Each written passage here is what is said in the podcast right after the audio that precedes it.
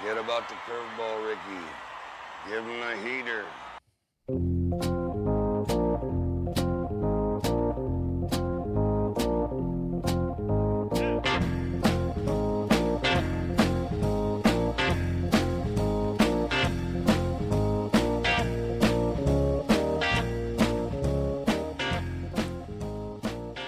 And welcome to the Heater Podcast. I'm Dan Lewig. He's Corey Pieper. And we are set to continue our GOAT series, greatest of all time, as we make our way from the lineup to the rotation and bring to you our top right handers of all time today. We'll break down a couple of uh, news and notes uh, for current events. Uh, a nice $340 million contract that took place this. Uh, uh, this past week, 340 million reasons why Fernando Tatis is very happy to be a San Diego Padre uh, player.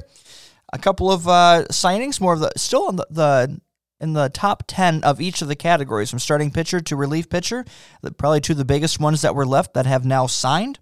Uh, pitchers and catchers report this week. What a glorious week it is, as the uh, uh, in Wisconsin, anyways, the temperature is starting to improve. Balmy 25. and uh, ready for the the uh, heat wave of 40 degrees on Tuesday. Really, I didn't see that. So I'm Nice. uh, I'm ready to bust out the shorts and uh, out the get the t-shirts, get the right? grill going and uh, let a little uh, John Fogerty center field and get a brat in hand and be be ready to go for uh, uh, glory days as I switch to a different song too. But anyways. Did you watch any of the baseball yet? There's some college games on. I, I haven't. I know that uh, starting this next weekend, there's live spring training games. live games. spring training. I watched uh, a college Rays and game Red the other night. Sox are on Nice. ESPN on the first day. Really? Uh, with that, so I, I have that already targeted for next Saturday. I watched, I think it was Florida and Kentucky. It's baseball, right? Like I'll watch college games at this point. It's uh, uh, it is that time of year, and uh, we are definitely getting there. River Creek Popcorn announcement. Yeah, I was gonna Uh, get to that. Sorry, still sponsored by You're River just Creek excited. Popcorn. I am actually. We're getting closer, as you said. It's warming up around here. Week after Easter, hopefully, God willing, the snow's gone by then. We will be open the week after Easter. So we're excited for uh, season openers for uh, baseball and popcorn. And uh, as mentioned, as always, the Heater Podcast is brought to you by River Creek Popcorn for all your snacking needs for baseball games and movies of choice.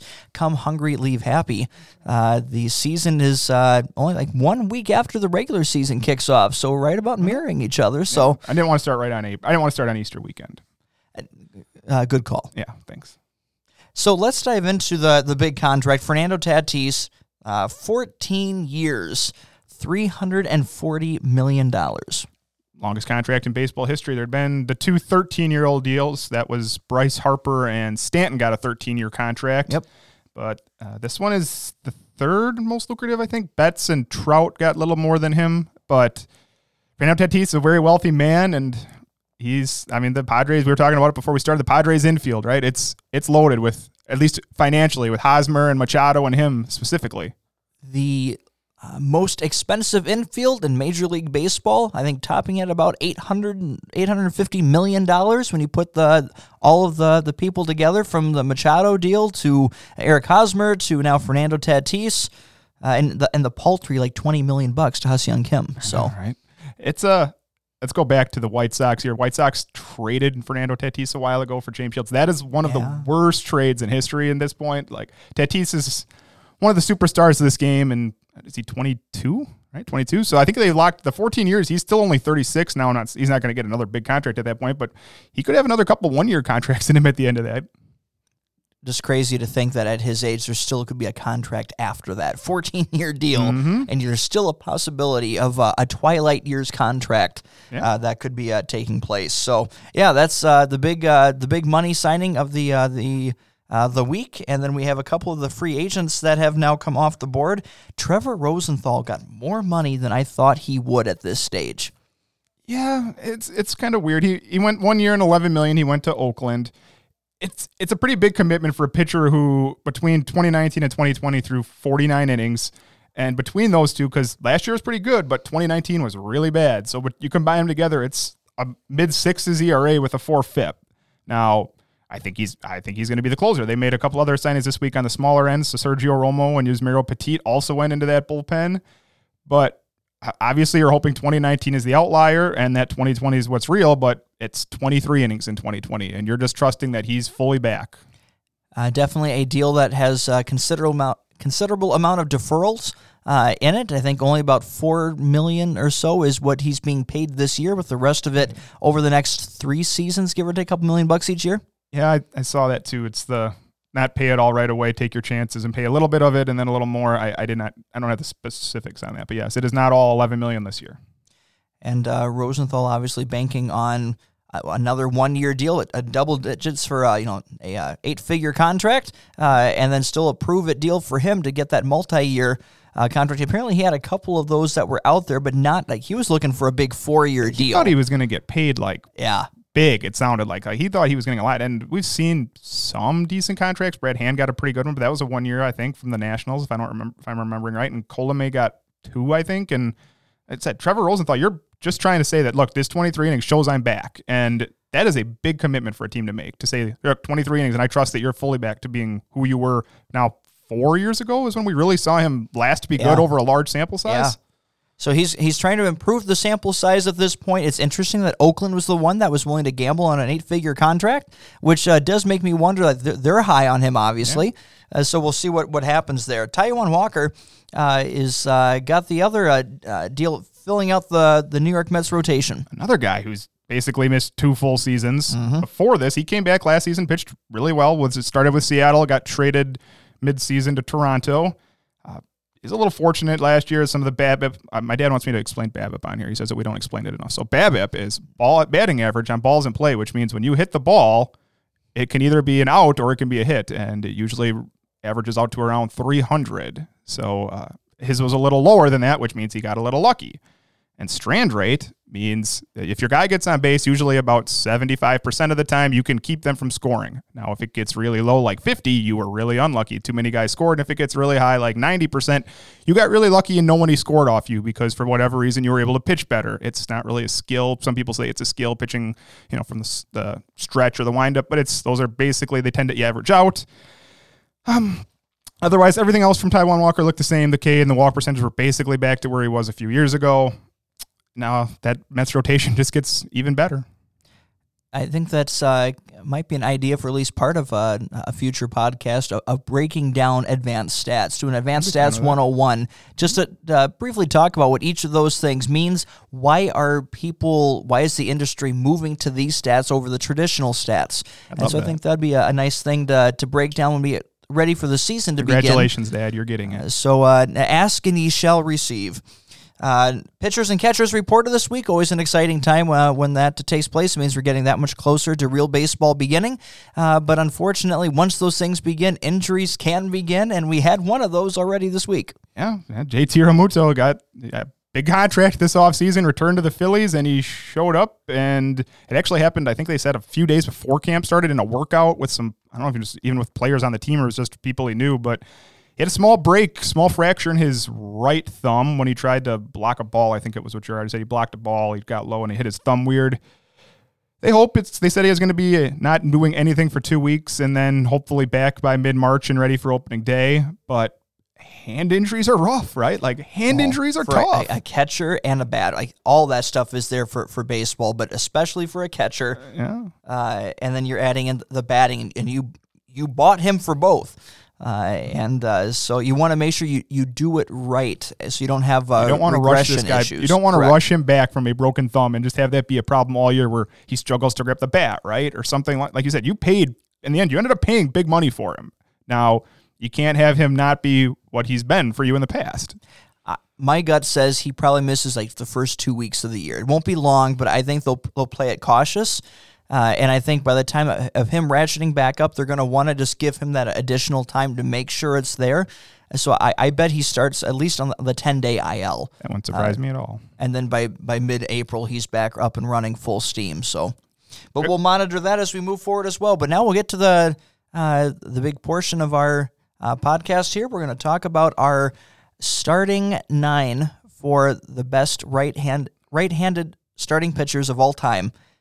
Uh, and we mentioned before, as, as we've been going through this list, there were some positions, positional players that it was hard to get the nine, uh, or the, the debate on who the number nine one would be. There's a good three, four, five candidates uh, that made that uh, a harder debate.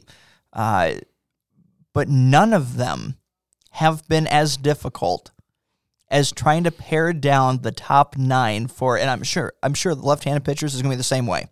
Uh, so this is going to be the most challenging list uh, I think that we're going to embark on. Yeah, I said I had 25 names. I got it down to, I actually have 10, 11, 12, 13 names in front of me. So I know what my top nine are, but I have some other options on here should I want to talk about them.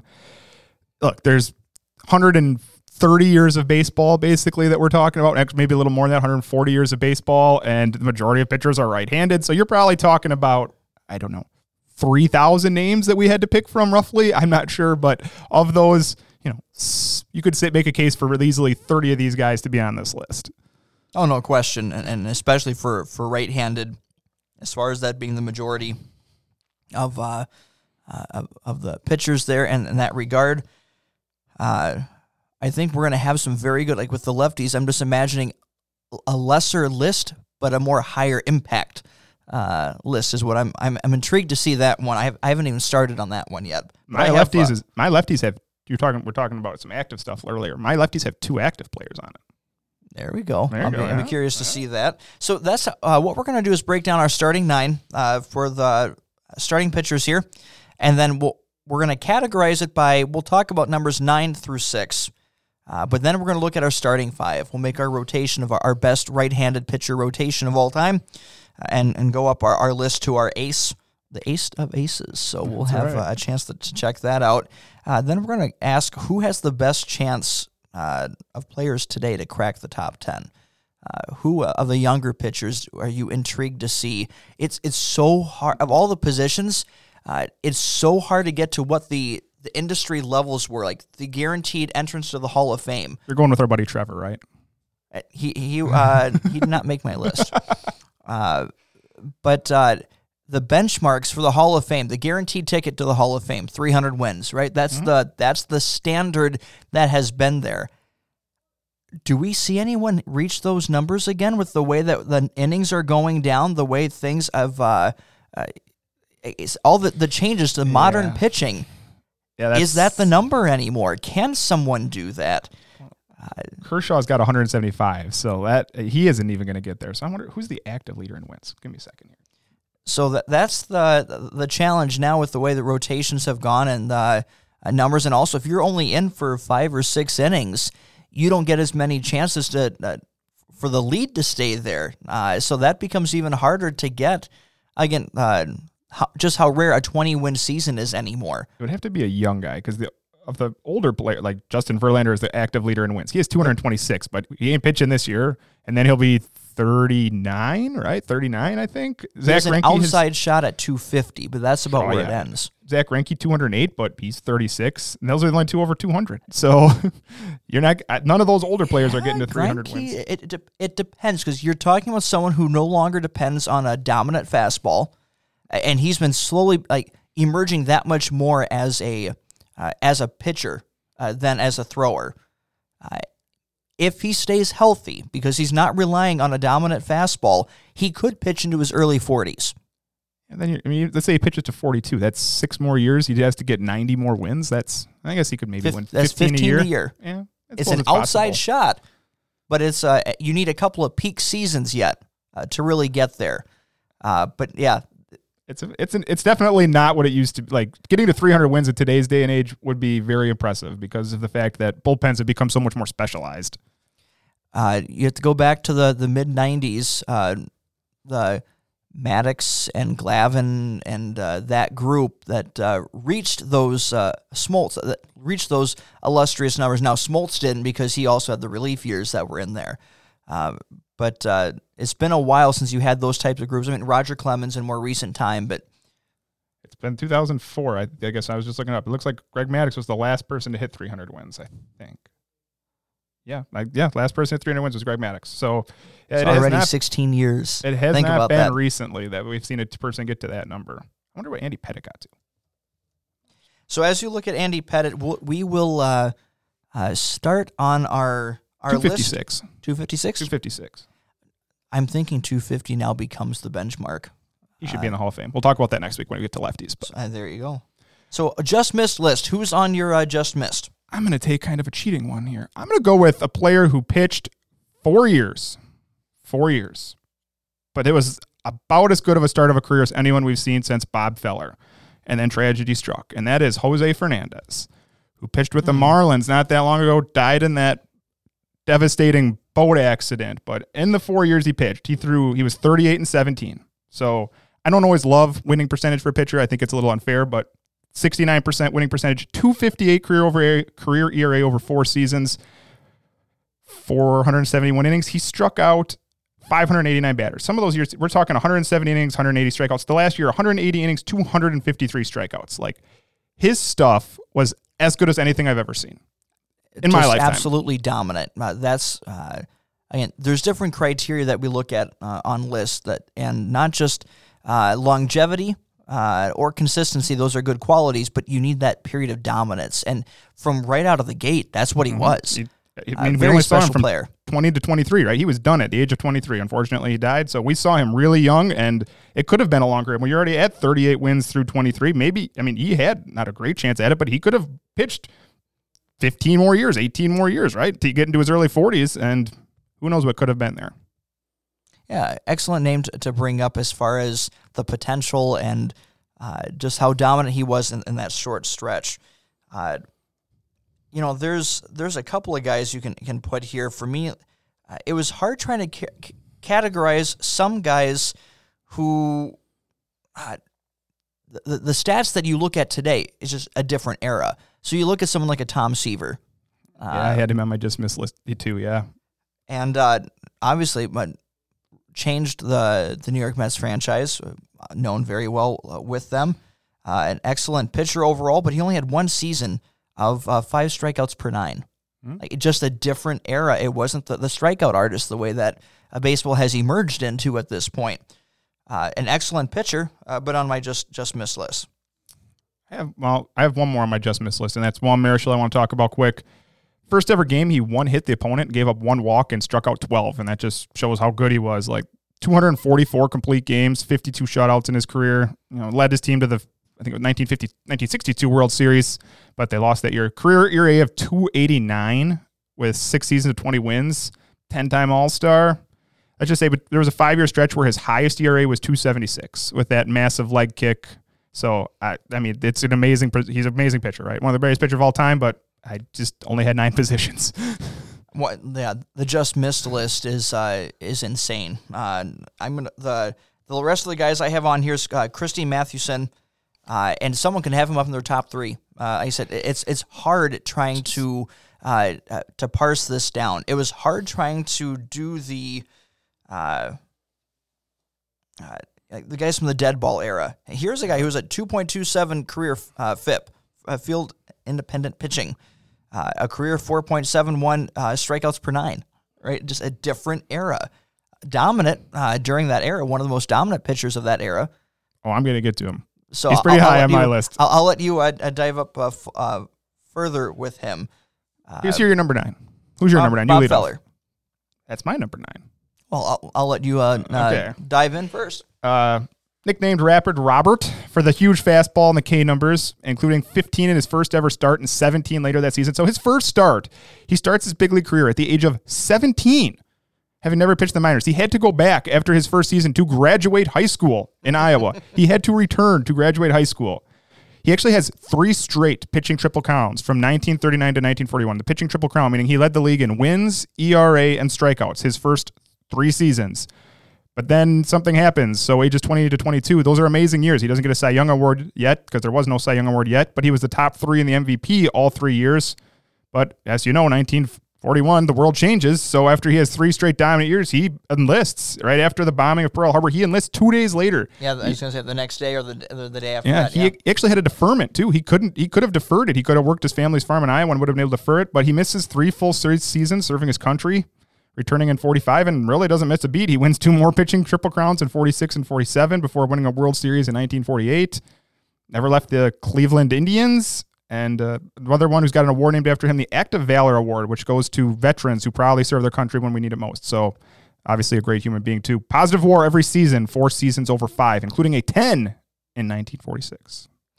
also someone that was uh, played a large role from the player perspective and the push towards uh, equality and uh, inclusion for uh, uh, minority baseball players being able to take that next step in the as part of the ranks, and and he again, a lot of players try to put their head down and just plow through.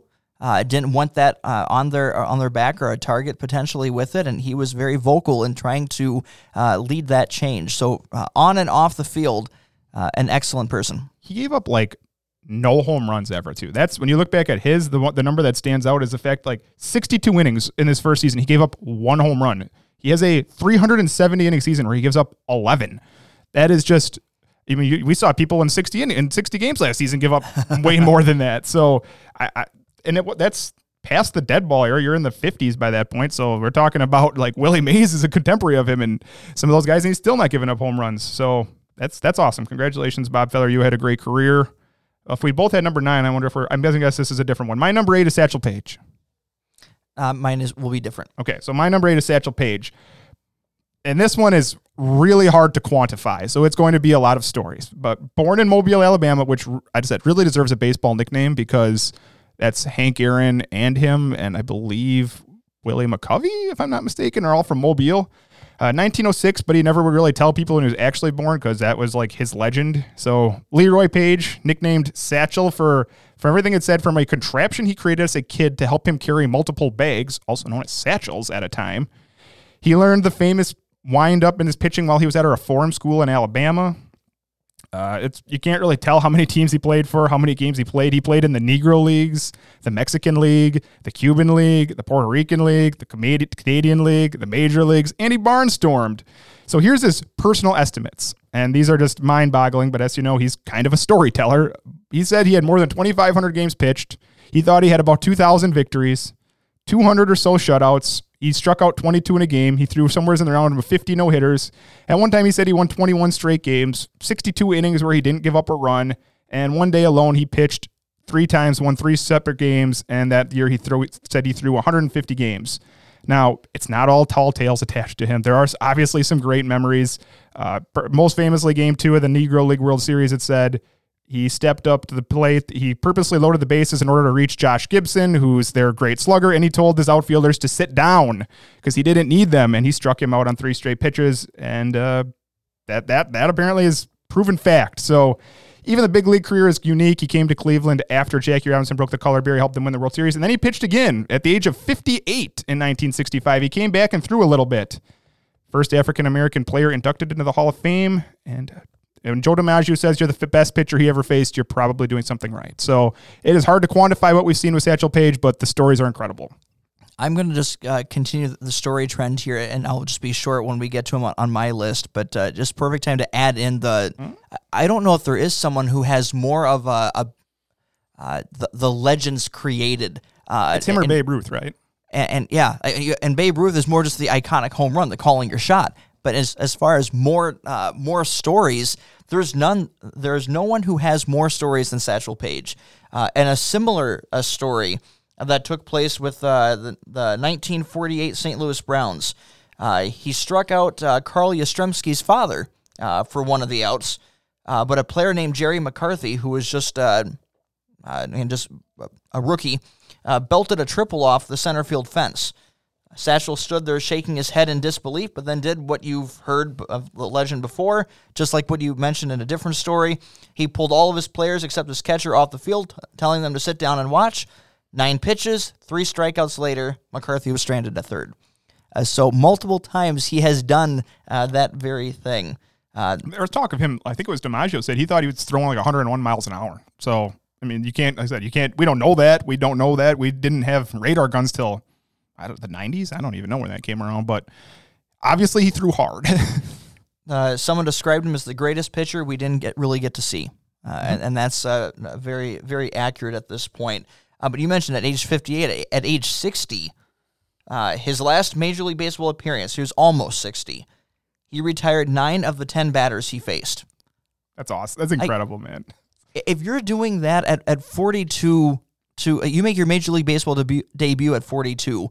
This is what you're doing at 58 and 60. Like if you watch, there's uh, Julio Franco, uh, is about age 60, 62, right in that range, taking batting practice. The guy still looks ripped. Oh yeah, sure. Uh, But if you're able to do that at the major league level, uh, I don't care what era you're in. If you're doing it at that age, just imagine what your prime is. So that'll be part of my motivation for having him higher up on my list. Uh, but number nine for me, uh, I started with the the more recent. So I have Pedro Martinez here. And number Uh, eight. You're eight. You mean you said nine. You mean eight, right? Yep, correct. Okay, sorry. sorry. So number eight. Uh, number eight, Pedro Martinez. Here's someone who you could uh, easily make the case the most dominant season by a starting pitcher uh, in uh, Major League Baseball history. 1999. Yeah, that's Yep. that big year where with the Red Sox. Yeah, he, he's going to come up on mine. But yeah, he had some incredible seasons there. Uh, my number was escaping me for that. I just wanted to grab that in Sure. the 99 numbers. Uh, the ERA uh, in the American League that year is like 4.7, like the league average. Mm. Mhm. His ERA that year was 1.39. That is just uh, insane. 11.6 wins above replacement, uh, 13.2 uh, Ks per nine. Uh, Another guy who never gave up home runs ever. yeah, 0.38 was his number from that year. Hardly ever did he give up home runs. Uh, so multiple times Cy Young winner. Uh, in his prime, no one wanted to face him. The changeup. Yeah, yeah, like kind of like the original just made you look bad. devastating changeup out there. Was, but that's what happens when you throw I don't know, 97 on you hard, and then you have a changeup like he had. He's going to be a little higher up on mine. he was part of that group, the the what might have been, uh, the uh, uh, '94 Expos, like the, the team that had so much talent, but because of the uh, the the break in the year, uh, no one had a chance to see what that team could fully do. Uh, but here was someone who was not. You think of someone like uh, uh, we're gonna talk other player names, but uh, like Bob Gibson, or you think of uh, Satchel Paige, these long, tall guys, these menaces that are there. That's not Pedro Martinez. He was not looked at in the same breath because he was the most unassuming person. Uh, he's about my size, 5'11", 195 pounds. Uh, so most unassuming player, but that arm uh, could do amazing things. It's yeah, yeah, definitely not size wise, like you said. Bob Gibson, like Roger Clemens, right? Whether it's we can talk about that in a little bit too, but you know, some of these guys are huge, and no, Pedro Martinez did it with. I said it, it's the changeup, right? As long as you can throw hard, and then you have a changeup like he had, people got way ahead of it and started swinging. He's going to come up a little more earlier in mine. So let's go to my number seven. It's Denton Young, also known as Cy, uh, short for Cyclone. Uh, when the best pitcher award is named after you, you make the list automatically. So once again, this is a whole different era, so it's it's hard to quantify this because some of these numbers are just absurd compared to what we see today. So first ever perfect game and a no hitter at age 41, which is the oldest no hitter for 80 years. Uh, It's uh, most all time wins, most all time innings, most all time complete games, but it's also the most all time losses. It's also the most all time earned runs. So that's why he's a little lower on mine. Uh, the wins and complete rec- those will never be broken. It's there's barely anybody within 100 I think all time for wins and no one's within 100 for his complete games. So 20 plus wins 16 times. We were just talking do you see that hardly if somebody does that this year it's like they're going to get the Cy Young, right? Cuz one, maybe two pitchers a year get 20 wins now and he won 35 times. Yeah, the numbers being totally different again. A four man rotation versus five at that point. Now we're going to six. yeah, we've and talked about it. A lot of teams are going that, to yeah. six, right? So yeah, it's you just don't see that type of stuff. It pitching triple crown in 1901, which was the first year of the AL. He pitched for the Boston Americans that year. Uh, The reason I have him this low, and once again, you could certainly make the case he's got the award named after him. He has the most wins all time. It's it's just sheer volume, right? Like it is sheer volume, and that's why he also leads in losses and he leads in earned runs, and so. 18 seasons over five WAR. He was an excellent pitcher, amazing pitcher. You, could certainly make the case he's the best pitcher of all time, but I moved him down here because he also gave up lots and lots of runs in his career. Yeah, he's going to be higher in mine, but you, you've made the case very well on on the wide range that you could place him for all all those reasons mentioned. My uh, number eight, again, it's the same thing. Like I said, we're gonna uh, of all the lists, this is the one that we're gonna be the most different on, and and I think most people when when you put together this list, it's the most wide ranging. Uh, it's just so hard to parse this down, and it's not a slight to anyone because you can make the the case for any of these pitchers. Uh, but here's where I place Roger Clemens. Uh, and uh, by wins above replacement, you could place him of uh, much higher up on this list. Uh, career 133.1 wins above replacement. Uh, you're talking about a uh, rookie of the year winner, 12 time All Star, three uh, NL Cy Youngs. Uh, seven total. He had Yeah. seven total, right? Because he had some Yeah. in the AL, the most all time, seven Cy Youngs. So you put all that together, uh, 311 wins, uh, 61 shutouts. Uh, again, just the, as elite as you will find a, a- a person, uh, elite as you'll find a pitcher uh, in the modern era. So Clemens is my six, so I'm fine talking about him here. Uh, I absolutely believe he took performance enhancing drugs, uh, but that has never stopped us from ranking we make Barry Bonds very high. And I believe that Roger Clemens deserves to be in the Hall of Fame. Now, once again, he should get the asterisk or the separate wing, and it should be mentioned that, yeah, he absolutely pitched. There's a reason that at the age of 42, he had a 187 ERA. That uh, he's very good.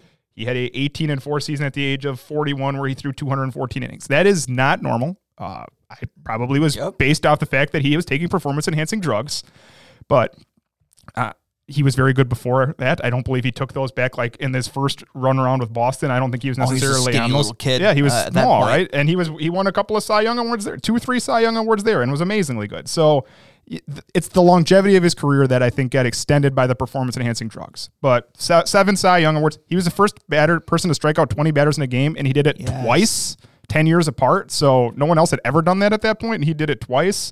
Uh, he won an MVP award in there, and his is a lot of postseason success. Success too. Twelve different postseasons, including Boston, the Yankees, and Houston. Won a couple of World Series, and it, like I said, it it's a he did lose some velocity down the stretch, and so he did learn to pitch a little bit differently. But his thing is his career just extends so long, probably because of the the steroids. But he's my number six, so I can certainly understand where you ranked him there too.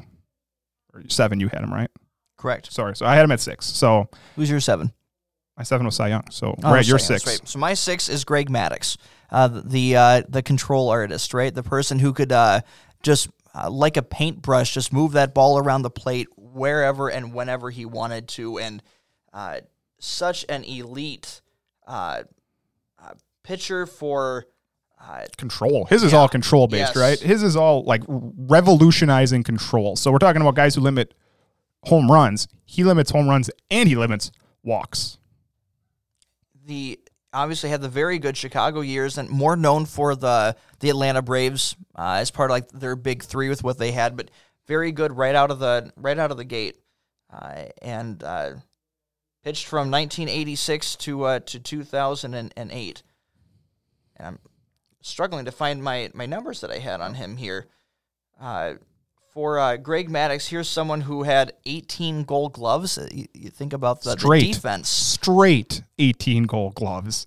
After uh, no, Yep. sorry, 13 straight. He missed one year in between there. I, I have that one coming the, up. o- Yeah. the 03. Yeah, yep, he missed otherwise one year. was 18 gold gloves, including 13 straight. Yeah. So when you get a ton of ground balls like he did, you have to be able to field your position. Zack Greinke, we talked about Zack Greinke, is another excellent fielder, but nobody compares to Greg Maddux's defense at the mound. four consecutive Cy Youngs from 92 to 95. Uh, we I mentioned think how that that was started. Sorry, I didn't mean to cut you Oh, off. no, I think that was before him. I'm pretty sure it's Tom Glavine. So I think the Braves actually had five straight. I think you're correct on that. Uh, and then you have, uh, we talk about how hard it is to get to 300. And even at, at that point, but 355 career wins. He's amazing. Yeah. I, I, he's going to be higher on mine, so I, I don't want to j- jump all my stuff out here. But what I, I'll say this: when you look at Greg Maddux, it comes down to me. It comes down to I've said I, there's three things I love about the pitchers. It's striking out guys and not giving up walks. He struck out three thousand three hundred seventy-one, and he walked less than a thousand. So three to one, almost a little higher than that. That's an amazing ratio. Uh, my number, we're on my number five. Before you grab him, I'll just give you one last note that in the during that stretch of the four straight Cy Young awards, he had an ERA of 1.98.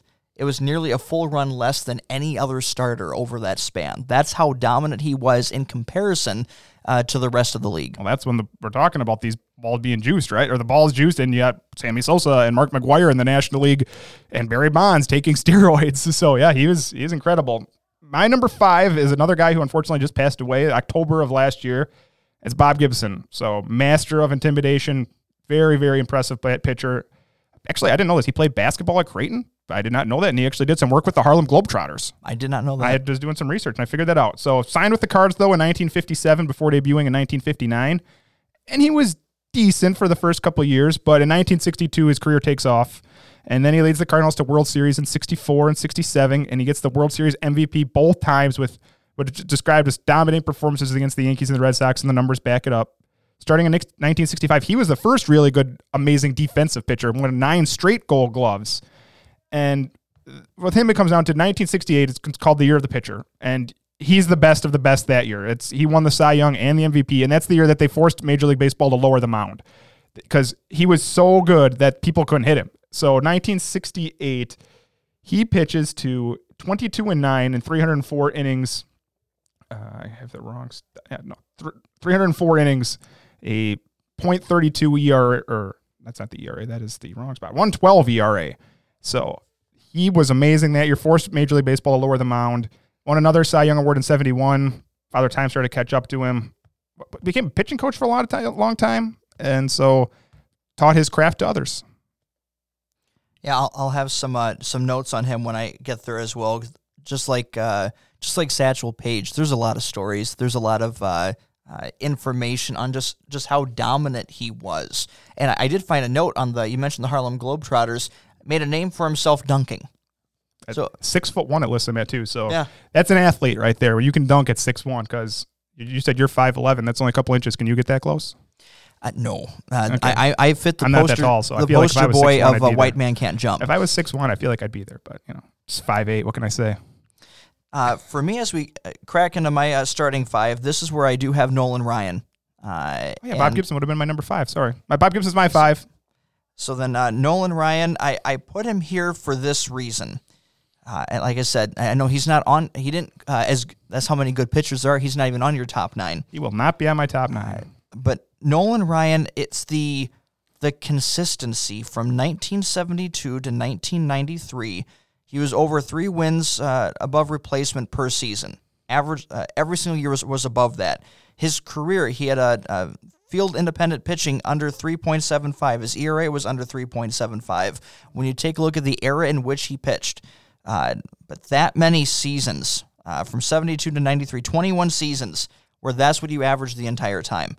Uh, obviously had the, the the the strikeout artist was there. He's known for the he brought in the uh, the K's uh, into that generation of, of baseball and fans to, that enjoyed watching the strikeout. He's the one who could all of a sudden pick up uh, just in one game the unhittable. Right, just he, Yeah, he had that like- talent on every time he went out there for the possibility. And if I'm not uh, mistaken, he leads baseball in most no hitters uh, pitched. Yeah, with a lot of them. I think it's seven no hitters. Yeah, he had seven no hitters. So yeah, he that's that's still a record. I think it's three more than anyone else. But when you're talking about, he certainly revolutionized pitching. Absolutely, he, Yep. he's really the one who brought the strikeout to the forefront of the game. He had a 380 se- strikeout season in 1973, a 367 strikeout season the year after that. So I, sw- I have to argue why I don't have him on here because he is the all-time leader in strikeouts. He is the all-time leader in fewest hits per nine innings too, according to Baseball Reference. So he could limit hits. Now the reason he did not make mine, and there's a couple, right? He's the all-time leader in walks. So Yep. he is a much better version. I hate to make this comparison. He's a much better version of my boy Robbie Ray, right? Where who can he can walk a lot of guys and he can strike out a lot of guys, but it, it, that's the reason. I he's very erratic pitching, and it, it shows in his record too. Well, He has 324 wins, which is great, right? We said 300 wins, you're an automatic Hall of Famer. He also has 292 losses, so it's a 52% winning percentage. And I, and I said earlier, I don't like winning percentage necessarily for pitchers, but part of that is because he's staying in games long. He's eating a lot of innings, and that's how you get wins and losses. But if you compare it to some of these guys, that winning percentage isn't particularly close to someone, say, Bob Gibson. I'll pull Bob Gibson back up here. His winning percentage had been uh, 59%. So he only won 250 games, but he only lost 170. It's just I, Nolan Ryan is excellent. Absolutely excellent pitcher, but he didn't make my top nine because too many walks and too many losses. I was trying to pull up the uh, who has the most uh, career innings uh, pitched, and so I'm just pulling that up on Baseball Reference as we as we talk here because I, I believe that's definitely part of uh, definitely part of uh, Nolan Ryan's uh, information. Over five thousand uh, uh, innings pitched for him. Do you know what the 5,386. He is fifth on that list. So Cy Young, we mentioned, is 1300 ahead of everybody else at 7300. Pud Galvin, who's I'm not on my list. I've never heard of Pud Galvin, but he's in the Hall of Fame. Congratulations, Pud. Through 6003. Walter Johnson, who neither one of us has mentioned, but I'm sure he's coming on yours and he was coming on mine, is 5,914. Phil Niekro, who did not make either of our lists, but certainly you can, you can make the case as a top 10 pitcher of all time. If someone wanted to do that, I'd listen, is 5,404. And then Nolan Ryan. So I'm. It makes it hard when you think of again. We, we talked about winning percentage being a, a challenging stat. Uh, for this one, it's hard because you have a guy who's pitching more innings in this era than than just about every other person who's listed there who's who's above.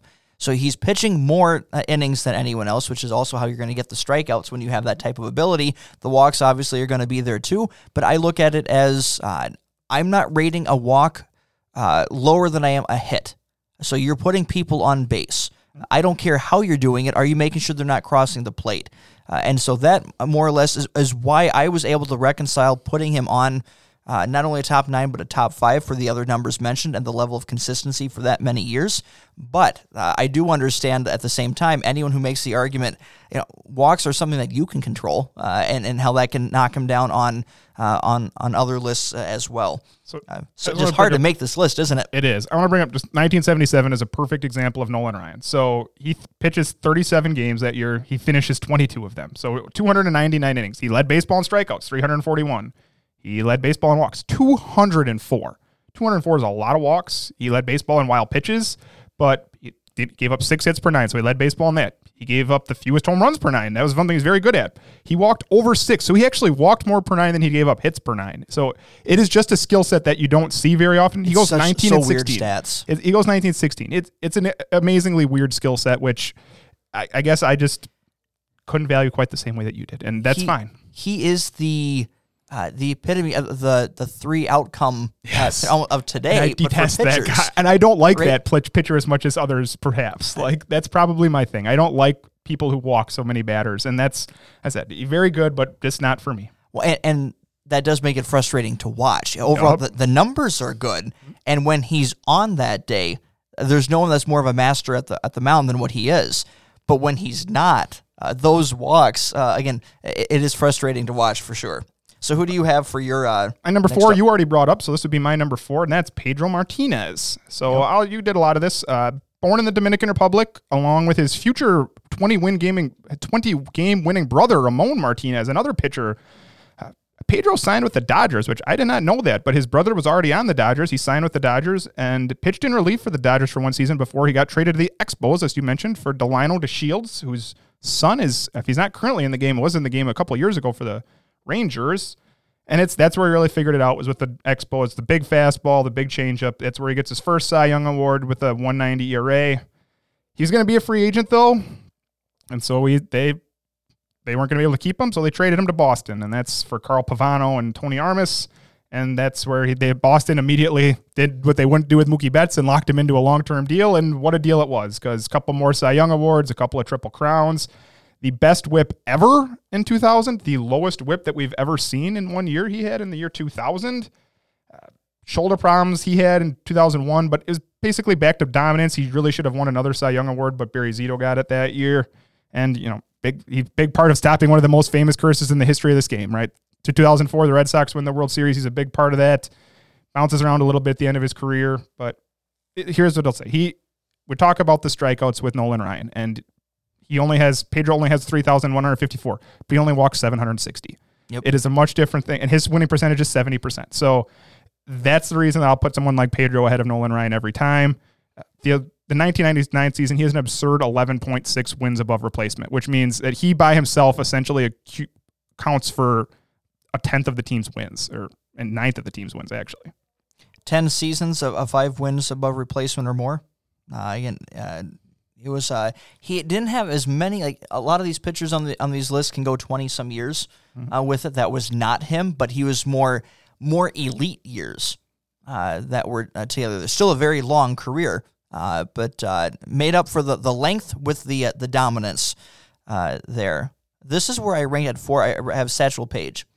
Mm-hmm. and we've already talked about a lot of the stats, but just just hearing these numbers from when he started Major League Baseball at age 42, uh, the the win loss wasn't there as 28 wins, 31 losses, but uh, four shutouts, 476 innings pitched, a 3.29 ERA, uh, 20 288 strikeouts, a 1.279 uh, WHIP. This is at age 42 and beyond. Okay, so this is uh, these are good numbers for anybody, but especially at this level of his uh, and time frame of his career, this is truly the what might have been if given the full chance to be in the majors during this time. But I think we have enough information here, not only legend stories, but enough information based on what he did later in his career that you can accurately retroactive, like backdate the numbers. And, and he would have been, uh, numbers wise, one of the top five pitchers of all time. His arm must have been made of like rubber because if, if what he says, some of the stuff is true, some of the stories are true, his ability to throw innings is just unmatched. Right? Since, Absolutely. Since Cy, we Cy Young, right? Like, and that's 50 years earlier. So when, once we started to learn about pitching like arms and giving him rest, his arm apparently was made of rubber because from what you hear, he could pitch continuously. My number three is someone who didn't make your list. You mentioned him. Uh, that is Christy Mathewson. So Yep. he, I have him way up here on Yep. mine, and it is he plays football and baseball at Bucknell. Signed by the Giants, drafted by the Reds in the Rule Five draft. Yet another unbelievable Rule Five draft pick, but traded back to the Giants. They drafted him from the Giants and traded him back. But he eventually got traded back to Cincinnati in the end of his career and moved into a manager role in Cincinnati in 1918. His first full year at the age of 20, he won 20 games with a 241 ERA. He won over 30 games four times, including 37 in 1908 when he threw 390 innings. From 1901 to 1914, he won over 20 games every year but one. He led baseball in ERA five times, including twice winning the pitching triple crown. He won the World Series in 1905. In that year, he in that World Series, he pitched three complete game shutouts. He enlisted to serve in World War I, where he was accidentally gassed in a training exercise, which led to tuberculosis, which he battled and died at the age of 45 after battling it for seven years. He's one of the f- original five in the Baseball Hall of Fame. Uh, Fangraphs credits him with 11 seasons over five WAR, including a 10.8. The reason I have Christy Mathewson so high on this list, you're talking about 4,788 innings. He gave up 89 home runs in 4,788 innings. And th- that's the type of stuff like limiting home runs. Now, once again, different game, right? It is also 1900 and 1916. There isn't a bunch of home runs, but all, all the numbers are competitive. He only pitches 17 years. So you're talking about, we were just talking about a lot of these guys pitched 20, 25 plus years. He pitched 17 and the stretch of dominance between roughly 1904 to 1912 is just incredible. Like some of these FIPS, he had one, two, he had five consecutive years where he did his FIP. So fielding independent percentage didn't touch two. His career number was 2.27. Yeah. It's a he was it's, it's hard characterizing these guys other than to say you have to look at their era and how dominant were they in their era. It's hard to compare stats from different generations because from the ball variations to just the, the different game. Uh, but in their era, how dominant uh, was someone? And Christy Mathewson was one of like two or three uh, most dominant pitchers for a, a 15 year stretch. Uh, so you having him either in your top nine or top three uh, to not being at all like it, he's very worthy of of of, of that placing. I just talked 1908 really quick. So 390 innings. That's this season. He won 37 games with a 143 ERA. He started 44 games that year. He pitched 34 complete games, shut him out 11 times, and for the heck of it, he just said, oh, "I'll have five saves too in there." Uh, The uh, yeah, just an, an amazing pitcher across the board. Uh, one of the most dominant of the dead ball era. Uh, Bob Gibson, I have ranked at my number 3 and the only stat that I'm going to add to everything is uh, uh, to to what you had before was his World Series dominance. Uh, of, of, of all the things that he's known for, and probably the most intimidating pitcher of all time. Oh, yeah. Uh, it definitely, so. uh, it was his mound uh, and his plate, uh, and everyone knew it. And I think when he, we talked about some of these stories when he went uh, on this, when he passed that week. Unfortunately, yeah. Uh, and uh, so we've mentioned some of those stories that are there. But again, the stat that I'll give here uh, is nine games started in the World Series, seven and two record, 1.89 ERA, eight complete games, two shutouts, and the still standing record of 17 strikeouts in one game in the World Series. That is incredible. So you actually talked about my number two already, and that is Greg Maddux, revolutionized control. Uh, I'll say his first couple of years with the Cubs, he posted an ERA over five, including having a losing six and fourteen season in 1987. And then he's like, I'm sick and tired of this, so he didn't post another losing season until 2005. 18 straight winning season, including 17 seasons of over 15 wins. Uh, you mentioned the defense. Obviously, he moves from the Cubs to the Braves in the middle of that, and he's part of that 11 straight years where the Braves won the NL East, which we can talk about with Smoltz and Glavine because I'm sure they're going to come up too here. Uh, they a team dominance for a long time there, and so finally, just the Iron Man of pitchers, right? 23 total seasons, one DL stint, one DL stint in 23 years, and they're Impressive. positive WAR of all 22 seasons or all 23 seasons, 12 seasons over five. Incredible pitcher, Greg Maddux.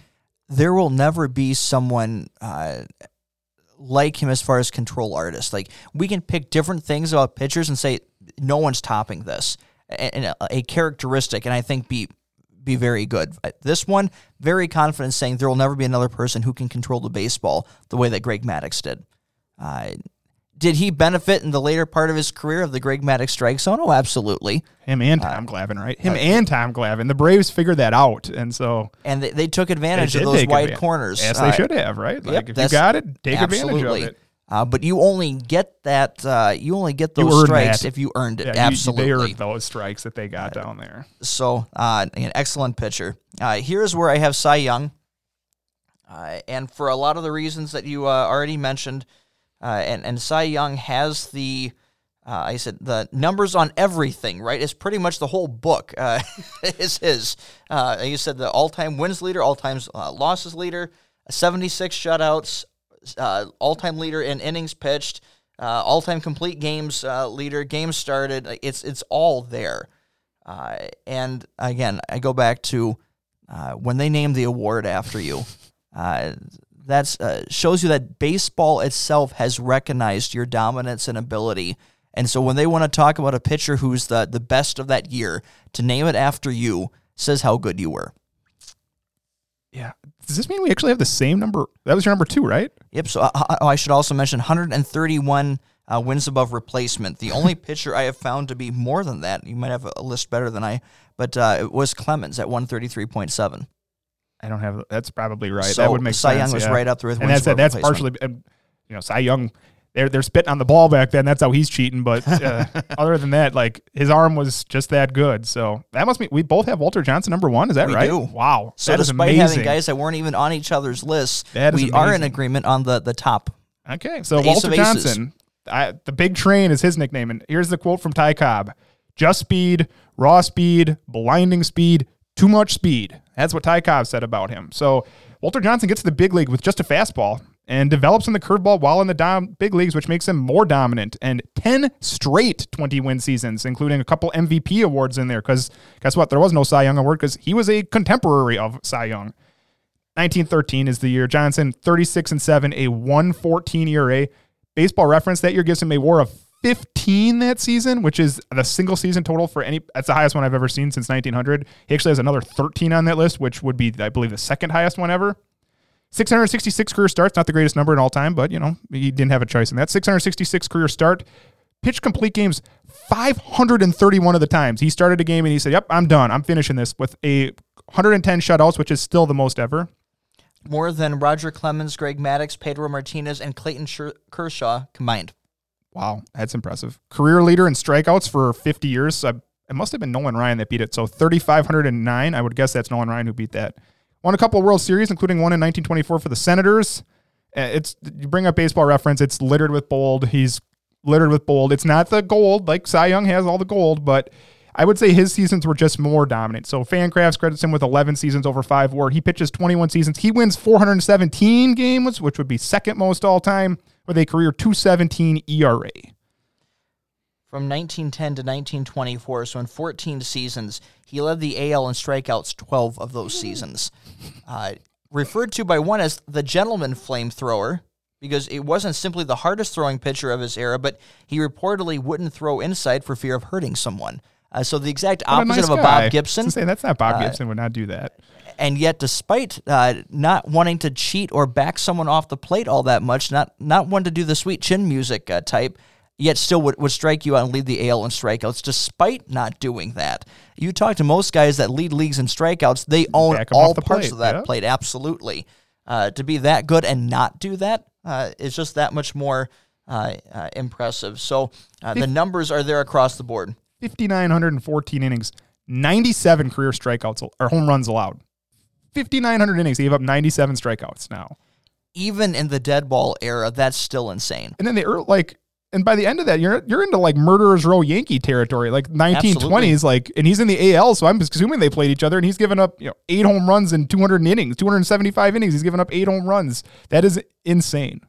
He was uh, remained successful into the live live ball era, even though he was in his mid to late 30s. Mm-hmm. Uh, so again, the I'm amazed we had the same number one. That is just shocking to me, but that one uh, great minds, I guess, or something, or well, just that- idiots. Oh, no, all, any any and all the above.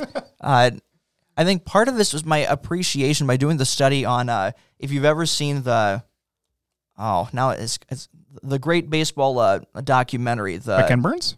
by Ken Burns. Uh, that was how I grew to understand and appreciate uh, the different eras of baseball, uh, and also kind of put some of these guys in different categories or understand not only their context, but then how do you evaluate them as a whole. And uh, if you watch that, Walter Johnson was a whole thing unto himself. Uh, and uh, yeah, so a fascinating uh, a pitcher, fascinating time period, uh, and uh, ace of aces. Yes, he was. You had to, what were more questions now? You had some questions for us. I- I Yeah, don't so I, the, the last part I wanted to do was uh, who from today has the best chance to crack the top 10? So we mentioned again, there's still more that could have been on the, on this list. Is there anyone that you would say today that even has a shot? Again, it's hard. Uh, we said not only from we talk about the dead ball era, we talk about the live ball era, the steroid era. Uh, here, it's just the It's the Sure. bullpen era. Th- Yeah, thank this is going to go Thank down you. as the, The bullpen, bullpen era, era. is because we've learned how to utilize the bullpen. So here's why I hate. If there's one person on this list that I think could uh, should make the Hall of Fame someday and couldn't make the top ten.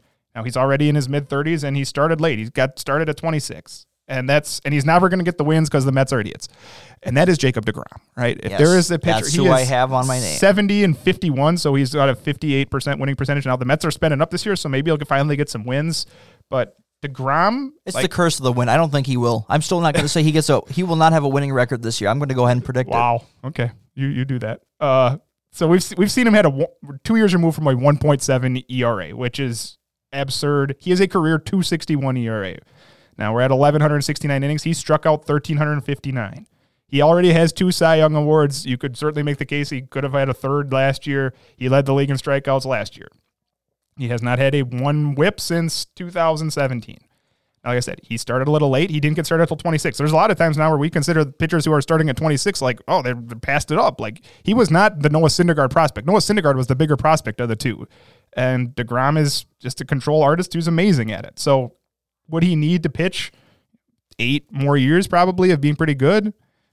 Yeah, I think so. He probably needs to pitch that long. Could he do it?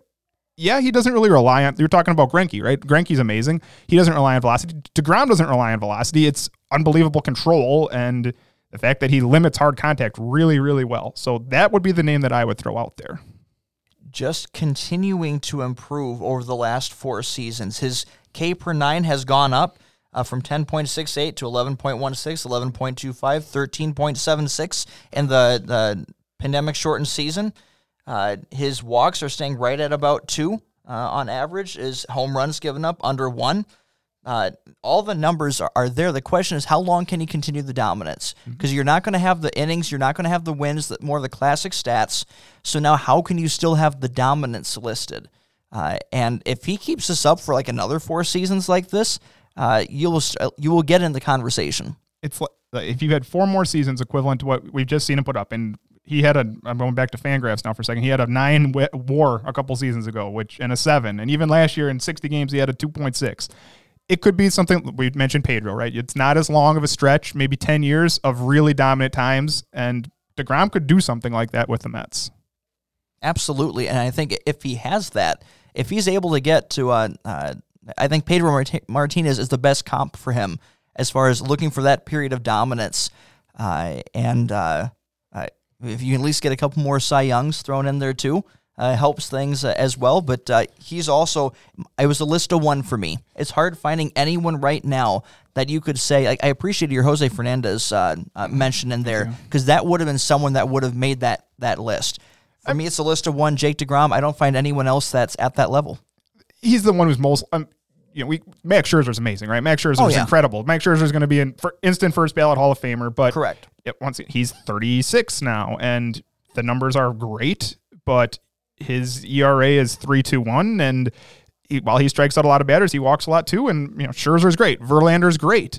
Verlander had a stretch though at the end of his Tigers career where people thought was he washed? Like he had to learn how to repitch. So that's why I don't think they're going to make the ten best you know ten best pitchers of all time. Once again, guaranteed first ballot Hall of Famers. I think Zack, Max Scherzer will make it, and Justin Verlander will make it on this first try. But Yep. I don't think they have enough years left in them. But they could be great for Max Scherzer could be great for two, three more years. He's been great. He's got three Cy Young awards, right? But I don't think he's got enough of a career left in him to make it to the top nine all time right-hander pitchers. Scherzer's on a stretch of averaging six wins above replacement for the last eight seasons. Oh yeah, incredible! I- Uh, the- that's the- in the three Cy Young awards in that time, right? And he finished second a couple years ago, and then he let me down last year because the Nationals sucked. You can always hope for uh, uh, rolling it back and seeing what else happens. There was, uh, The Nationals will not be my pick to win the World Series this year. Spoiler alert. Uh, well, I'm surprised you're not uh, looking out for your boy Stephen Strasburg, Yeah, who uh-huh. uh, uh, said that he dealt with uh, uh, numbness in his whole hand Yeah. uh, that led to surgery. I'm done with Stephen. I'm, I'm off. Stephen Strasburg, we're done together, buddy. I, I don't know why I trusted you to pitch 60 innings, but we're, we're done. I'm which done. means right now for you fantasy uh, baseball fans, there's your Cy Young buy. winner right there. That's that's a big buy. Speaking of, before we wrap up, we should at least mention you are. Uh, I, I can't believe it's taken a couple of podcasts to get there, but you're in uh, elite territory as far as uh, an interesting fantasy competition you got going on. I am in the TGFBI, which stands for the Great Fantasy Baseball Invitational. So it is, I think, 29 maybe this year, 15 team leagues of you know the big names. The Eno Sarris of the world is in one, and mine has Paul Sporer from Sleeper of the Bust of Fangraphs fames is in my league, and so yeah, we'll, we'll be drafting. It starts March 1st, and slow draft. I'll keep you informed on who I decide to take. I do not know my. I don't think I know my pick yet. Mm, nope, not yet. So, yeah, Justin Mason of Fangraphs, also Sleeper in the Bust fame, is is the one who set these up, and I submitted a application for the Heater podcast, and thank you, Justin Mason, for choosing us, and we'll see how I do. So uh, uh, last year it was with Scott White. I know, I just man, I'm, I'm big time with you all the time over here, bro. Uh, so uh, we have our own fantasy guru going on here and uh, trying to make uh, trying to earn his bones. so we'll right. see uh, how this year goes as he's part of the the elite invitational here, and we'll keep you posted on that throughout the season uh, to at least give you some reasons why to turn do in. like we a might week- have half a clue to we'll what do we're like a talking weekly about. update. Yeah. We'll make it a segment. So we'll uh, uh, keep that up to up to speed, and uh, who you draft, who your team ends up being, we'll take a look at that as we move forward as well. Uh, so in our next podcast, we will switch uh, to the other side of the the rubber, at least from the left-handed uh, side of things. We'll take a look at the greatest of all time for left-handed pitchers, and then we will wrap up with best relief pitchers of all time to complete the series. So uh, all those things coming up as we also monitor uh, spring training uh, getting underway, and as real games start happening here. And yeah, absolutely. The baseball's coming up, but we also should mention we've committed to it. We are going to do the three NFL draft podcasts this year. We are doing three of them. That should be hopefully we'll get one out in the end of, by the end of this month. So that gives us a week or so to get the top five at each position, the war room one, and then we will do just like last year where we first did our first podcast ever together. We did the Mock mock, draft. draft. where we rotated back and forth on on the whim, and we'll do that again, and then we'll do a recap one. So for you NFL aficionados, tune in for those. The draft is always my, my favorite time of year. It's the the best uh, of all the sports, the best draft to fan, watch. man. You're a And, Dolphins uh, fan. Yeah, The Packers have the Packers have had success, so I, I I love the draft, but like I can root for them until they lose, and then they just annoy me. See, even even during the Marino era, I I enjoyed the uh, Yeah. the, the draft area. So Uh, I I can enjoyed the draft more before we took because Jordan Love. Uh, that's hey, uh, that's the pick that led to uh, MVP season from uh, Aaron Rodgers. So Mm-hmm. he can throw as much shade on it as he wants, but bottom line is it lit a fire under his keister when he was looking a little bit uh, uh, less enamored, less focused, uh, and he turned in one of his best seasons. So. Could have been it could have been Chase Claypool's all I'm saying. the the what might have beens are there. It'll be fascinating to see what receiver they add. He's uh he's going to get a new toy this year. Uh, it's gonna they're going to put someone on the opposite of Davante Adams, uh, and it's going to be uh, one of the the. There's a good receiving corps free agents uh, available here, and one of them is going to end up in Green Bay. I think it'll be J.J. Watt. That's the other one. uh, it- it's either Pittsburgh or it's uh, it's the Packers. Uh, the chance to be opposite sides of your brother is pretty cool. That would be e- pretty cool. Even though the, the again the winning idea that's not going to be as much there. It'd be there to be with family. Hmm? Uh, but to go back to where it all started, uh, and to do that uh, on a team that is competing for a championship, I think that wins out. Uh, but I think there's going to be a, uh, the Packers don't normally make big dives into free agency, but I think there's a couple of key players that will be coming uh, from that part as well as from the from the draft. But uh, like I said, tune in. We'll talk football yeah, sometime yeah, too. Yeah. With that, uh, we'll see you next week.